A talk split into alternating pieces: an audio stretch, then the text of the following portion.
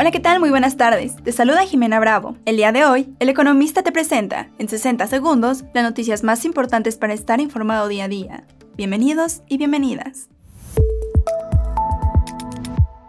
Política y sociedad. Impulsado por el fenómeno del nearshoring, Jalisco proyecta captar entre 20 y 30% de las más de 400 empresas extranjeras que, según diversos analistas, llegarán a México como parte del fenómeno de la relocalización, expresó el titular de la Secretaría de Desarrollo Económico. Finanzas y dinero.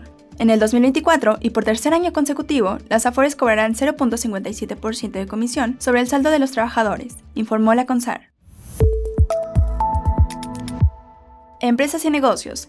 El anuncio de este lunes del sindicato United Auto Workers de extender la huelga automotriz a la planta más grande de Stellantis en Estados Unidos, la de Sterling Heights, Michigan, donde se producen las camionetas Ram 1500 y la indignación generada entre los directivos de la automotriz, abrió nuevamente la intención de que la compañía traslade esta manufactura a México y en cambio ofrezca una pickup mediana en la planta que desde hoy se encuentra en paro de labores.